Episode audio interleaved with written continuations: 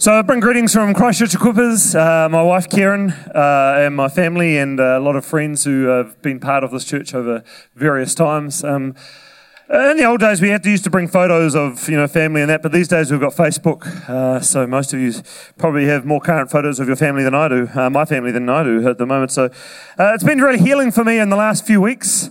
my wife and I left Dunedin eight years ago. my last sermon I preached in this church as a member of this church. Uh, was 10 minutes after a quarter-final loss at Twickenham to France. I tell you what, the uh, general expression on the face of people was quite different to this morning.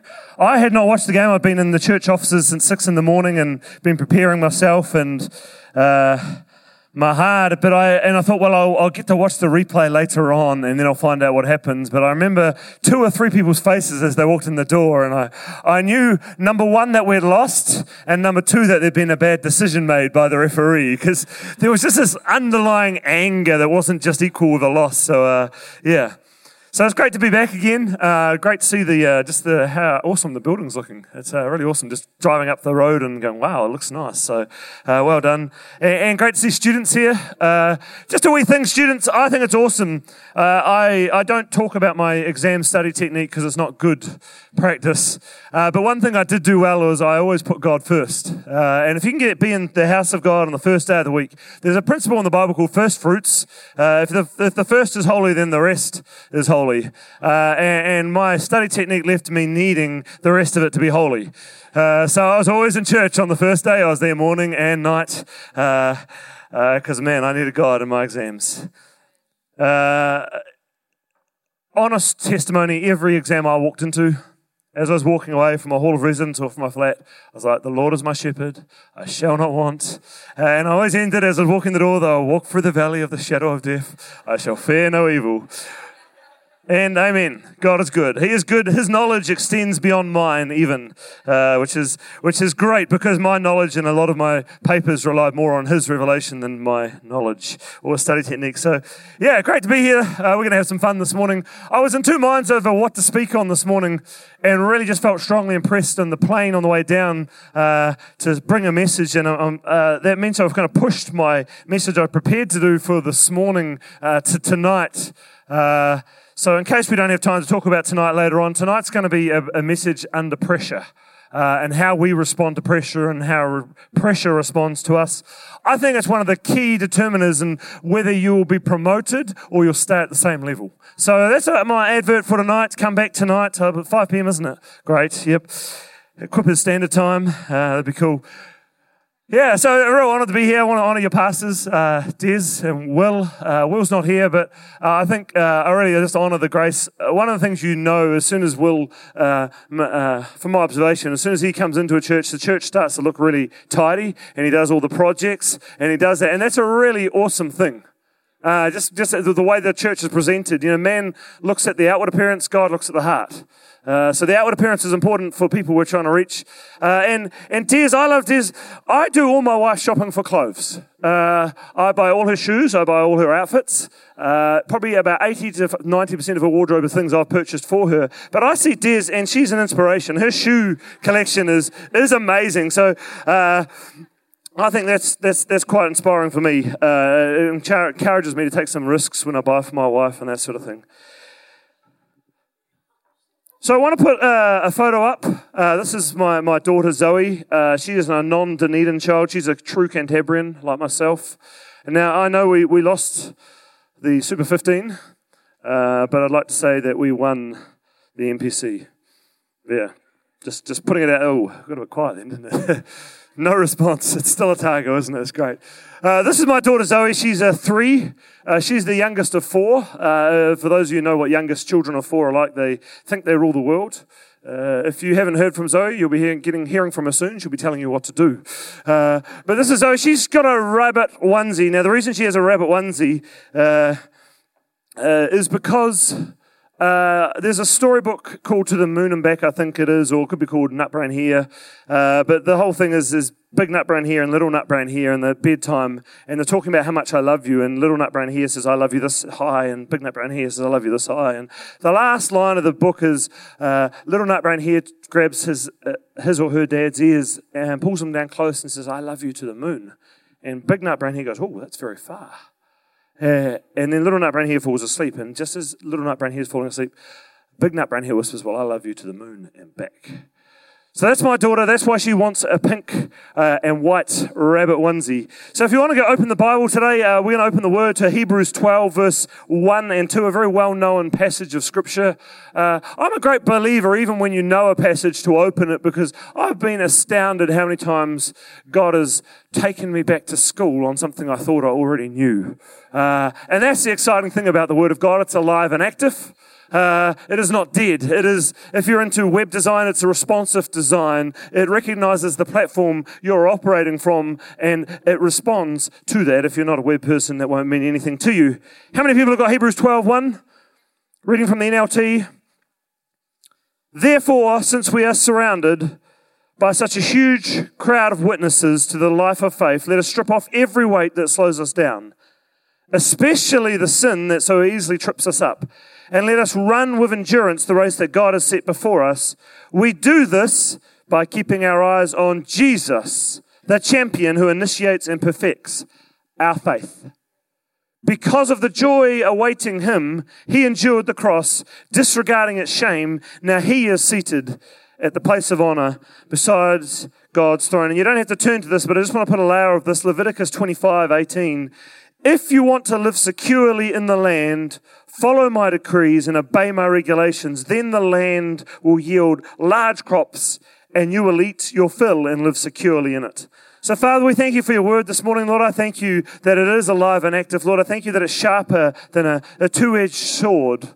Uh, Lord, a twice spoken word. Lord, we just thank you, Lord, that it divides the thoughts and the attitudes of our hearts. So, Lord, we ask uh, not just for your word to be anointed, because it always is, but Lord, we ask for our hearts to be open and our ears to be open to receive.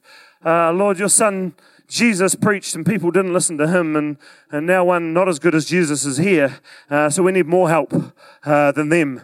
So, Lord, help us to be not only hearers of the word, but those who put it into practice in Jesus' name. Amen? Yeah, great. So I want to talk to you about this, this, this thing. I believe it's a, it's a problem we all have. And if we could flick back to the photo of my daughter, I turned 37 uh, 1st of June this year. And, and, for my birthday, my wife asked kids what they wanted to give me.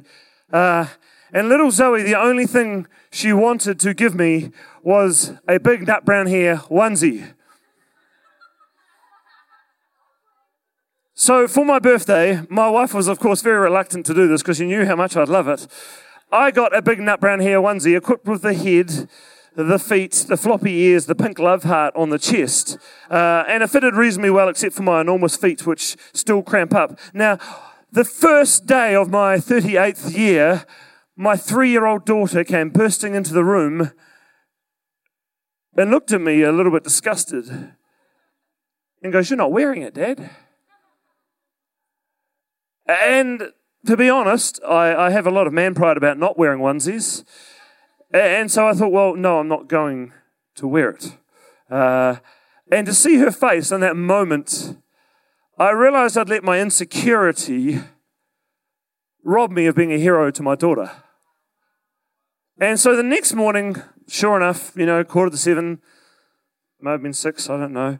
Uh, Three year old Zoe runs in the room and I'm wearing the onesie and I've got it done up because I can hear it coming and it's too hot and it's horribly uncomfortable. I've slept the whole night with my feet cramped up in this thing, which means I can't sleep properly. If you've ever tried to have your feet in something that are too small, it's impossible to sleep like that. And I've sweated because it's way too hot and I've woken up. But in that one moment, I suddenly became my daughter's hero. But you see, I was insecure about wearing the onesie. In fact, if you come to my house, you won't see this onesie. It's always carefully hidden in the back of my closet, behind our safe, underneath my sleeping bag, which is always left unpuffed. Uh, I make careful uh, consideration to make sure the onesie is not lying around anywhere. Even if there's someone in my house, if I'm going away for a week, I make sure the onesie is tucked away because I'm insecure. about wearing my onesie. Uh, I'm insecure about how people might view that, uh, particularly with the pink fluffy ears and the pink love heart on the chest. It just doesn't fit my general ensemble or fashion choice. But you see, I believe that insecurity is, is one of these weights that the uh, writer of the book of Hebrews was talking about. And he says, uh, let us throw off the weights. But I believe it, it, if we leave it undealt with, it metastasizes into a disease uh, that is actually a sin. It may not start out as a sin, but over time, if we don't deal with insecurity, it leads us into the sins of unbelief and doubt and disobedience because it grows to this thing which overshadows the fear of God and, outweighs uh, uh, the weight of obedience. Insecurity is something we all struggle with. Now, you didn't get a chance to talk to your neighbor too much this morning during church, so why don't you turn to your neighbor and tell them one thing you're insecure about?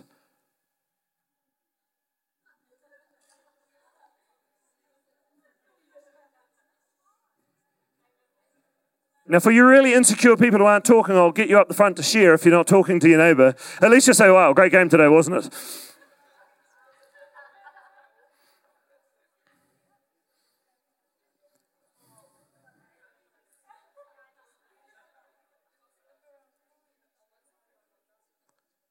Okay.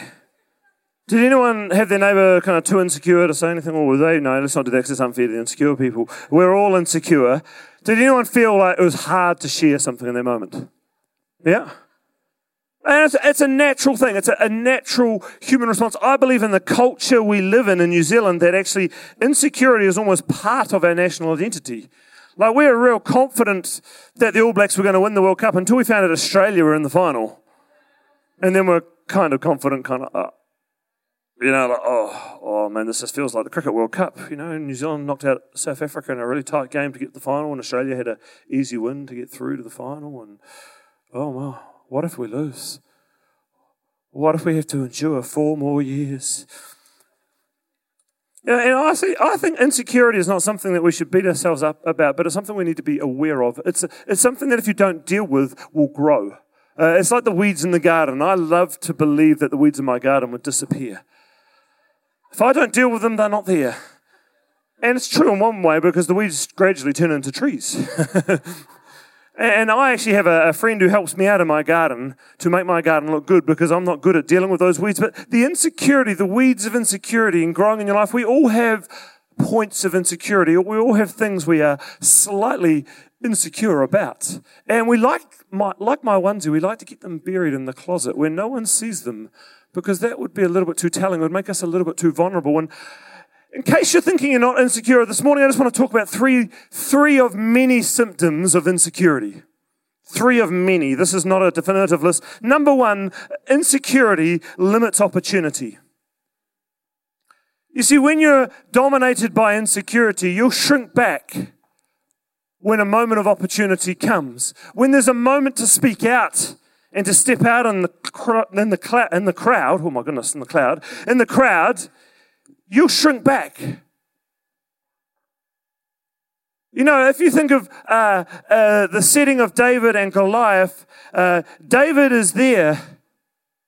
He is the only man out of a whole nation of uh, a whole national army who was not insecure.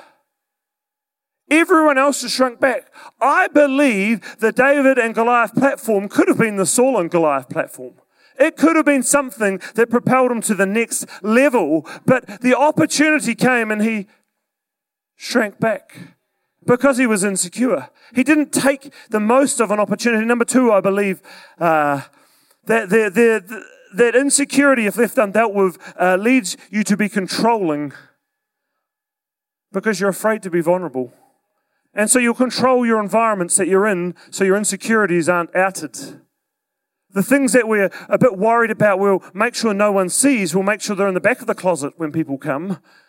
Because, you know, the worst thing would be if everyone found out that I wasn't perfect, that I didn't have it all together. Because they all believe that about me, don't they? Know, one of the things. Uh, I did when I was sharing this message with my church as I walked on stage with it completely black in our theatre, holding Zoe in her onesie, but what they couldn't see behind her is I was in my onesie. Now, I expected a social media storm after that. I thought Facebook on Monday because I was insecure. But actually, no one did. It was, it, was, it was amazing because sometimes our insecurities huge to us, not such a big deal to everyone else. But you see, we try and control environment so people can't see what's going on. We, we, we don't want people to know, and so we start to manipulate even because we haven't dealt with an insecurity. And it's a dangerous thing. And the third symptom, or third of many, might I add, is insecurity is afraid of silence. On the personal conversations, insecurity can just talk too much. Talk all the time. I can keep talking because it doesn't want silence. It doesn't want questions. It wants to present, I've got it all together and I've got everything sorted out. And, and because of that, it can block intimacy. So insecurity can, can have actually completely opposing symptoms. When you're meant to speak out and meant to step forward, it can cause you to shrink back. But when you're meant to listen and be vulnerable, it can keep you yabbering away because you don't want anyone really to get below that layer of what you present. And you want to talk about things that you know lots about and not ask questions about things you don't know about. I remember in fifth form science, I had a great chemistry teacher. His son now comes to our church, and uh, he was phenomenal at his thing and at his job. But he would teach chemistry, and every now and again, I'd be like, oh, "Wow, I just don't get that." You know, and uh, you, know, you sit there and you know you're like, oh man, everyone else is looking, got a really good bluff face on. They're looking like they're getting what he's saying, and and he's talk away. You know, how many people remember those moments at school?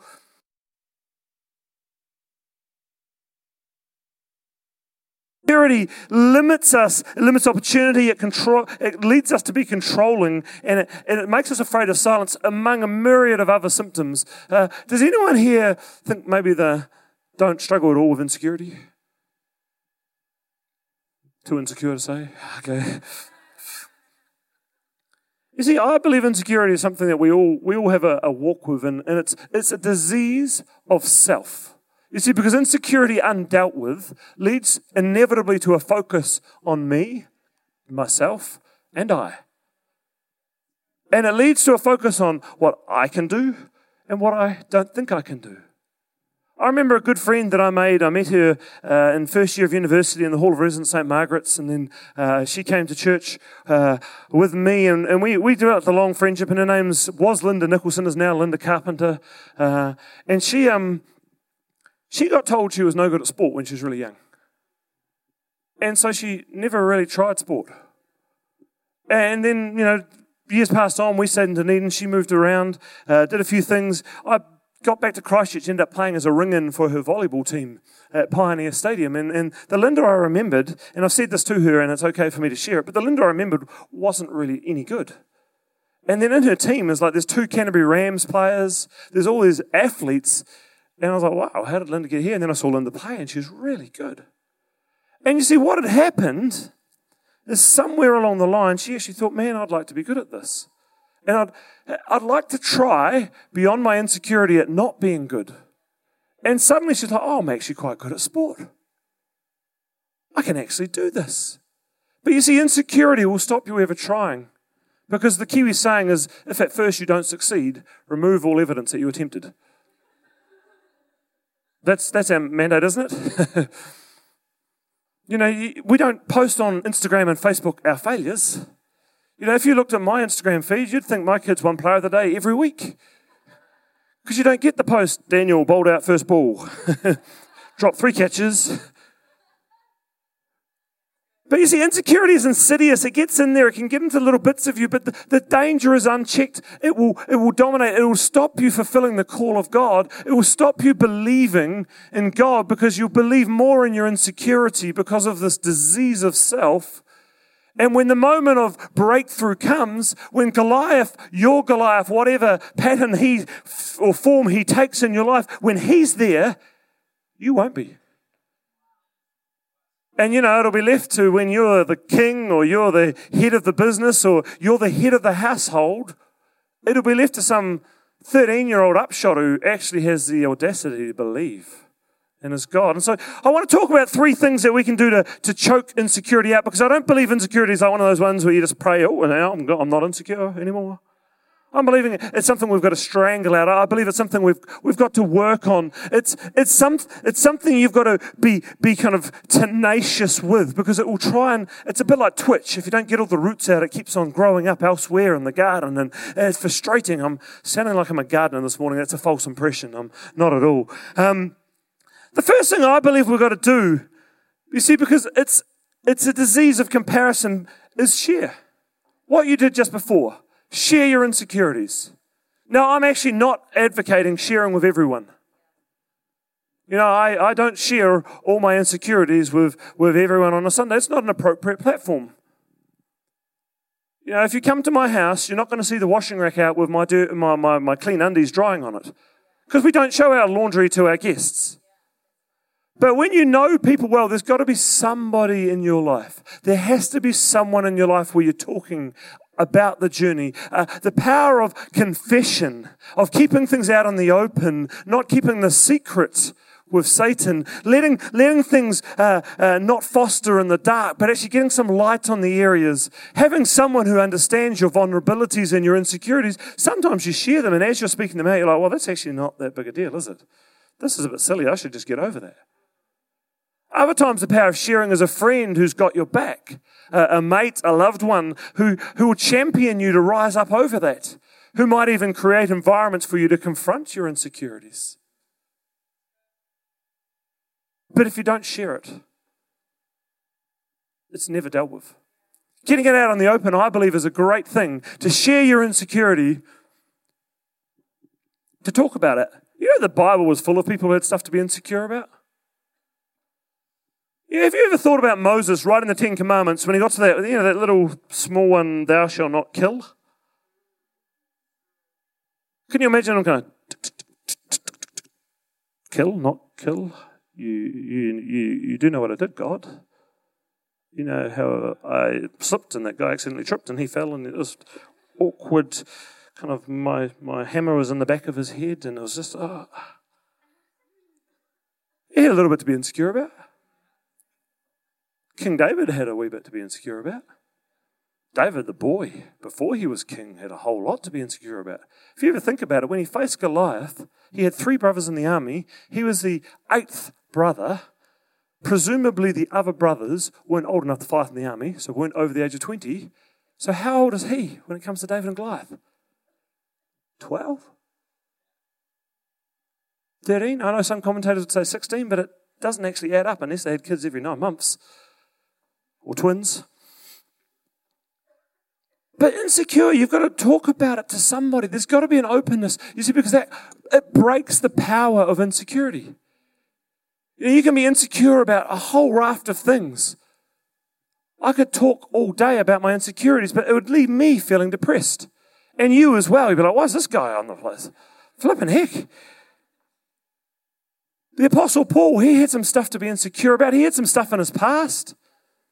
You know, just a couple of little things like organizing the systematic uh, persecution of the early church, the murder of the early church, involved in setting up the infrastructure at least that led to places where there was things like systematic rape, murder, separation of families, torture. You had a few things you could be insecure about. He had some physical things to be insecure about. He had a whole lot of things to be insecure about. He had scars, but he shared them with us. Number one, share your insecurities. Number two, avoid comparison. You see, insecurity uh, largely is a sin when it gets a hold of you of comparison.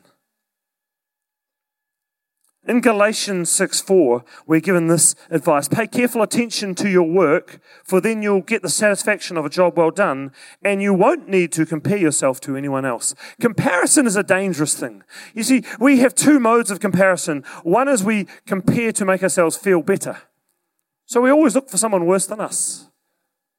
Well, the sin and you know, the stuff I'm not doing in my life, well, someone's doing it worse. Well, at least I'm not a wallaby supporter. Yeah, we'll find someone who's doing it worse. Uh, it'll justify what's not happening in our lives. Even if, uh, not even in areas of sin, but in the areas of just inadequacy or shortcoming or laziness. Oh, well, I'm not as bad as Homer Simpson, at least.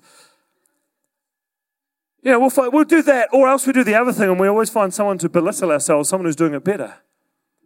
Now, here's the thing comparison is a really interesting thing because you can compare yourself. You know, there's no one in this room who couldn't find someone who is slightly more out of shape or slightly more overweight or slightly more ugly than you. We could all find someone. So awkward laughter. Some of you trying not to look sideways, you know, straight ahead. But at the same time, we could also find, all of us could find someone who's more good looking, more fit, more organized than us. Oh, no, I'm not the only one. Okay. But, you know, there's, there's always someone who's doing it better. There's always someone who's got the better car. There's always someone who's doing it worse. There's, there's someone who's had it a bit tougher. And comparison is unwise. Paul went to say this in 2 Corinthians 9, uh, sorry, 10, 12. We do not dare to classify or compare ourselves with some who commend themselves. When they measure themselves by themselves and compare themselves with themselves, they are not wise. You can see he's getting a bit worked up. There's so many themselves. You guys are like, what did he just say? I'll read it again. 2 Corinthians 10 12. Look it up later. We dare not, we do not dare to classify or compare ourselves with some who commend themselves. When they measure themselves by themselves and compare themselves with themselves, they are not wise. I think he was feeling a bit of emotion when he was writing this. Or he just got himself in this themselves circle. It's all self. You see, if you keep comparing, it is not wise. Because your comparison and my comparison, we're not called to the same race. Stick to your lane.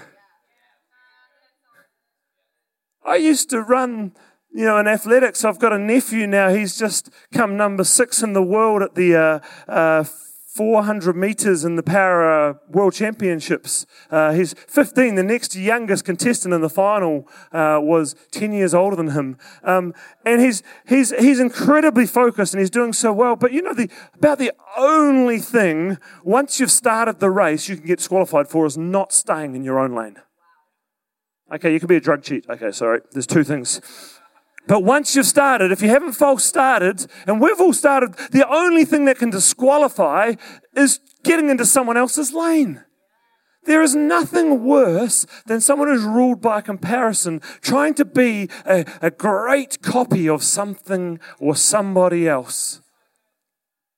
You know, you can buy, you can buy copies of Van Goghs and, and, uh, uh, Monets and Manets. You can buy copies that, you know, and to the untrained eye, and I'd venture to say to anybody's eye in this whole room, couldn't tell the difference for $20 in China. Paint by numbers, it's done systematically. You could buy. See, a copy has got no value. But man, you look at the original, some of them are selling right now. There's one sold recently for 147 million. Now, you know what? The interesting thing is the original has imperfections. That's the, how they know it was done by that particular master. Because of the wee quirky things that he or she did when they were painting. That's how they know it's authentic. But sometimes we spend so much time because of insecurity, we, we compare. And we're like, oh, I wish I could be like them. Or, oh, what if I had her nose? Oh man, I wish I had abs like anybody in the All Blacks, you know? It's not wise. It feeds your insecurity. Stay in your lane. Stay focused on what you are called to be and be the best original you you can be. Because you're not called to do what I do. You can be thankful for that. And I'm not called to do what you're called to. And I am thankful for that. Look, comparison's such a, such a, a, natural thing. You know, parents tend to do it by mistake with, you know, because you've got siblings and you've got little kids and you line them up and go, oh, Debbie's not the same as Daniel and Daniel's better at this than Debbie and Debbie's better than that and then David. Uh, and then you've got three kids with beginning with D, you have to have another letter in the alphabet because it just gets so confusing when you're tired. And then you've got Zoe and, oh, she's different. And it's real easy to be playing and replaying those comparisons from your parents. Things that weren't meant to be harm weren't actually meant as a judgment. It's just, it was human nature. And you can be running, you can still be trying to prove yourself to your parents when your parents are dead. You can still be trying to prove yourself to your, your, your, siblings when you're 55. If you haven't dealt with that comparison thing, you can still be trying to, oh, well, I need to get a, a, a better house, or a better job, or a better car, or have my kids achieve more. And so then comparison drives you to be ugly dad on the sports sideline, not encouraging dad. You know, I've, i know where that boundary is. I've kind of looked over my shoulder a couple of times and thought, oh, it's behind me. Had to talk to the kids after and say, sorry.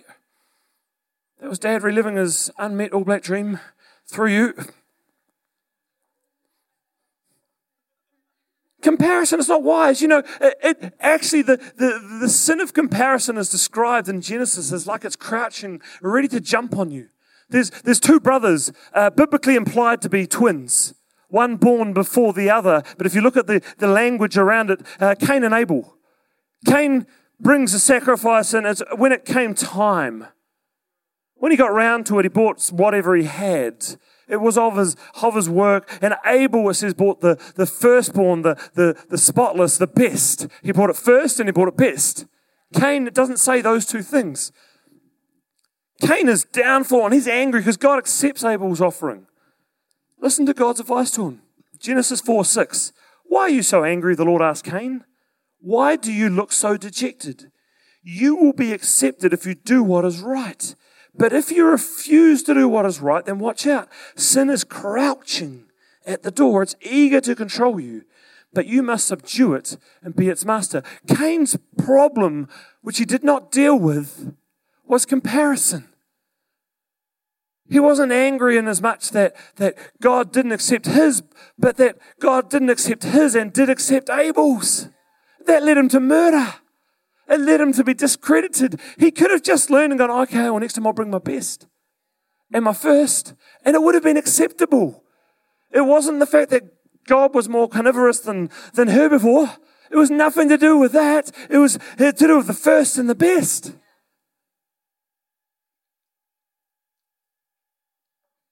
If we go back to our original text in Hebrews, talking about these weights and the sin that so easily trips us, it says we do this. How do we, how do we throw these off? We strip these things off that weigh us and slow us down. We do this by keeping our eyes on Jesus.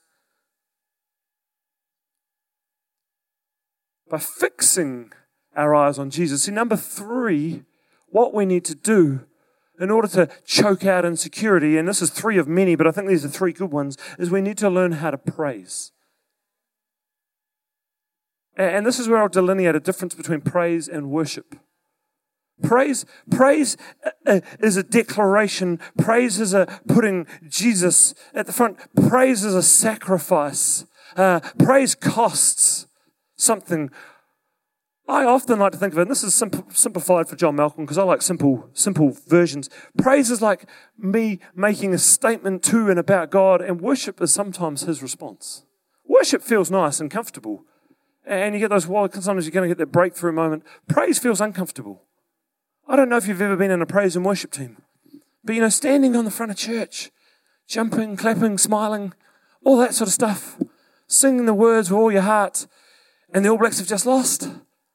Oh, wow, that is an act of faith. Right there, it's an act of faith. But you see, praise is powerful. Now, I could quote scripture on praise all day, but Psalm 146, 1 to 4. Praise the Lord, let all I am praise the Lord. I will praise the Lord as long as I live. I shall sing praises to my God with my dying breath. Don't put your confidence in powerful people, for there is no help there for you. When they breathe their last, they will return to the earth, and all their plans will die with them. You see, right to our dying breath, we need to hold to praise. You see, what does praise do? Praise fixes our eyes on Jesus. Praise uh, redistributes the problem of self. It dethrones self because we stop looking at me and, and my inadequacies and where my limitations are and how my giftings compare with the person next to me. And praise makes me focus on Jesus. It fills my vision on Jesus, the author and the perfecter. Uh, it, it, it fills me on the, fixes my eyes on the one who has already marked out the race before me so I know how to stay in my lane. It fills my, my ears with his response. The well done, good and faithful servant, not the praise of other people, which can be very fickle. You know, we're all loving on Richie McCaw right now. You imagine a different scoreline. Oh, they're useless. Uh, you know, people, their praise is pretty fickle. See, if we fix our eyes on Jesus by praising Him, it fills our, our, vision with a big God. You see, here's the thing. We look at a problem, it can be tiny. It could be as small as my fist. But if I fix my vision on it, it soon ends up being bigger than this whole room. It clouds out everything else that God is doing. We fix our eyes on Jesus, we suddenly get a perspective change that although it may seem big compared with what other people are going through, we have a big God and a small problem. Praise. Fixing our eyes on Jesus. Now, now, praise when we come together corporately, very important. Praise in your personal world, very important. Focusing on Jesus, lifting Him up, remembering and reminding your soul to bless Him, to lift Him up. For he has done great things. He's done it in the past. He can do it again. He did it for the Israelites. He can do it for me. Praise fills your vision. It lifts your eyes to the hills to where my help comes from. My help comes from the Lord. Praise takes the focus off self and connects with the one who has the answer and is the answer.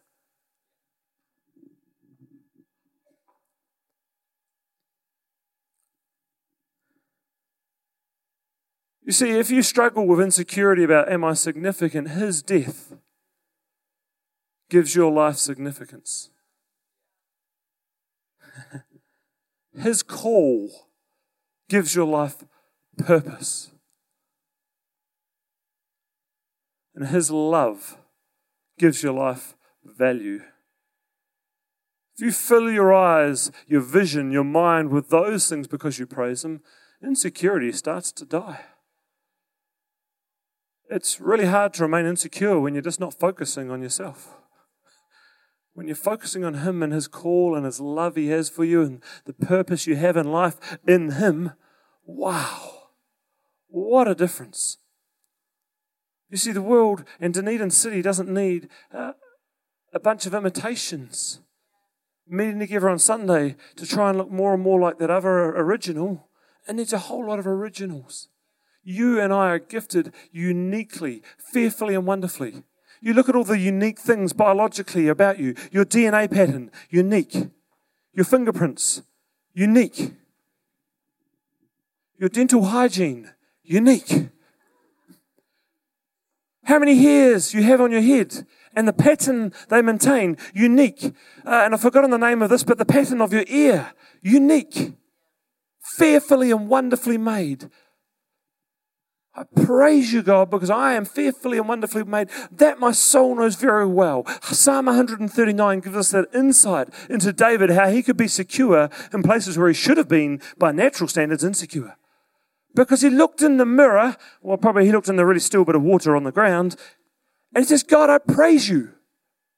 I am fearfully and wonderfully made. It wasn't an arrogance.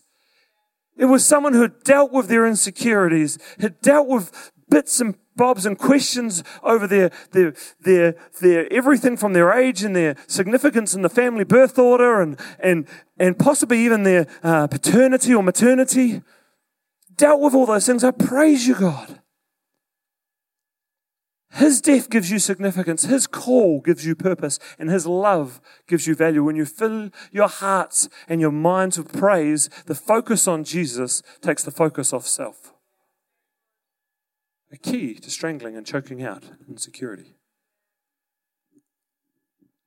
Here's the thing When people are secure, from a distance, it looks a lot like arrogance. Because we know people who have, you know, when people are secure in who they are, it can look quite a lot like arrogance. And what I've learned to do through trial and error is not judge until I know the heart of a person. Because often we can look at the outside and go, oh, that person's just arrogant. And actually, they're not. They're completely humble. But they're just secure in what God's called them to do and who they are in Him. And so they're not seeking your approval.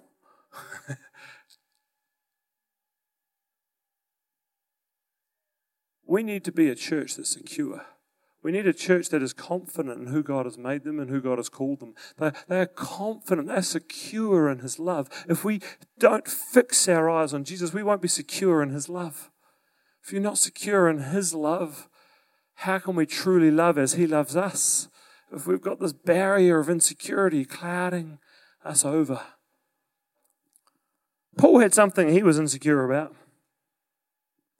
The Bible's silent on what it is. There's lots of opinions and commentaries about what it could be. But in 2 Corinthians uh, 12, he just talks about this in verse 8. He says, Three times I begged the Lord to take it away.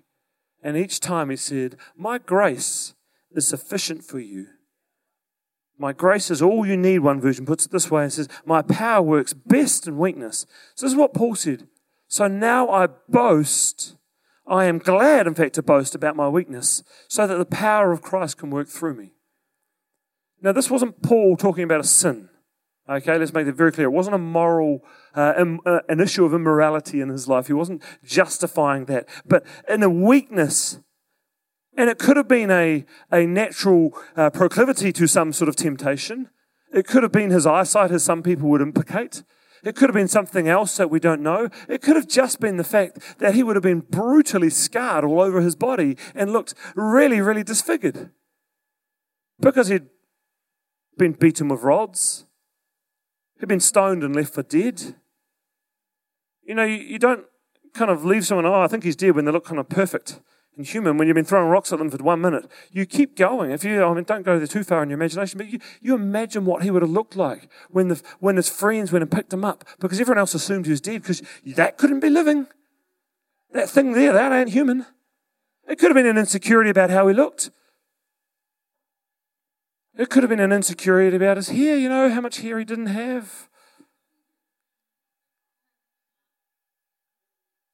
We don't know. But God's response is amazing. My grace is all you need. My power is made perfect in weakness. Paul goes on to say, That's why I take pleasure in my weaknesses, in insults, and in hardships, and persecutions, and troubles that I suffer for Christ. For when I am weak, then I am strong. So, you know, maybe the thing you're insecure about is the thing that God wants to show often. The thing that you're, oh, well, this is just me. Well, you can't rely on your strength then, can you? You know, it's when I think I've got this, that's when we get into trouble. You know, when we're doing stuff we don't need God to do, that's when it can become the me, myself, and I show. Insecurity undealt with is an enemy. But people who overcome insecurity, who choke insecurity out, they will do great things. When uh, they, will, they, will, they will be unafraid of intimacy. They'll be unafraid to stand out from the crowd. When the crowd is saying one thing, we can't do this, this is too big, he's too big and strong. People who are secure will go, well, I reckon I can. I'm 13 and I'm described as ruddy. I don't know what ruddy means to you, but to me, that's not a compliment. Don't ever describe me as that, even if you think I look that way. I don't want to know. 13 or 12 or 15, it doesn't matter. 16, ruddy, doesn't have armor, doesn't have battle training. Secure, hey, I've done what I've called to do so far. I'm in my lane. And right now, in the middle of my lane is a giant. Now that's the lane that God set for me. So for me to get where I need to go, the, the giant's got to get out of the way. I'm going to kill you, giant. I'm going to add insult to injury, and I'm going to take your sword and kill you with your own sword. You know, a 13 year old boy disarming a giant. See, here's the thing David was described, you're not even a man of battle. This giant has killed since he was a youth. So the same thing that's used to describe David, you're just a youth. Well, but hey, if this giant has killed people since he's a youth, he had to start somewhere. I reckon I could do this. Security. What is in your life right now that you are not confronting because insecurity is undealt with? A great question to ask. Are there things that are growing, weeds in the garden, relationship problems, not confronted because you're insecure? What are things going on in your workplace right now that would be different if you're more concerned with God's approval than man's?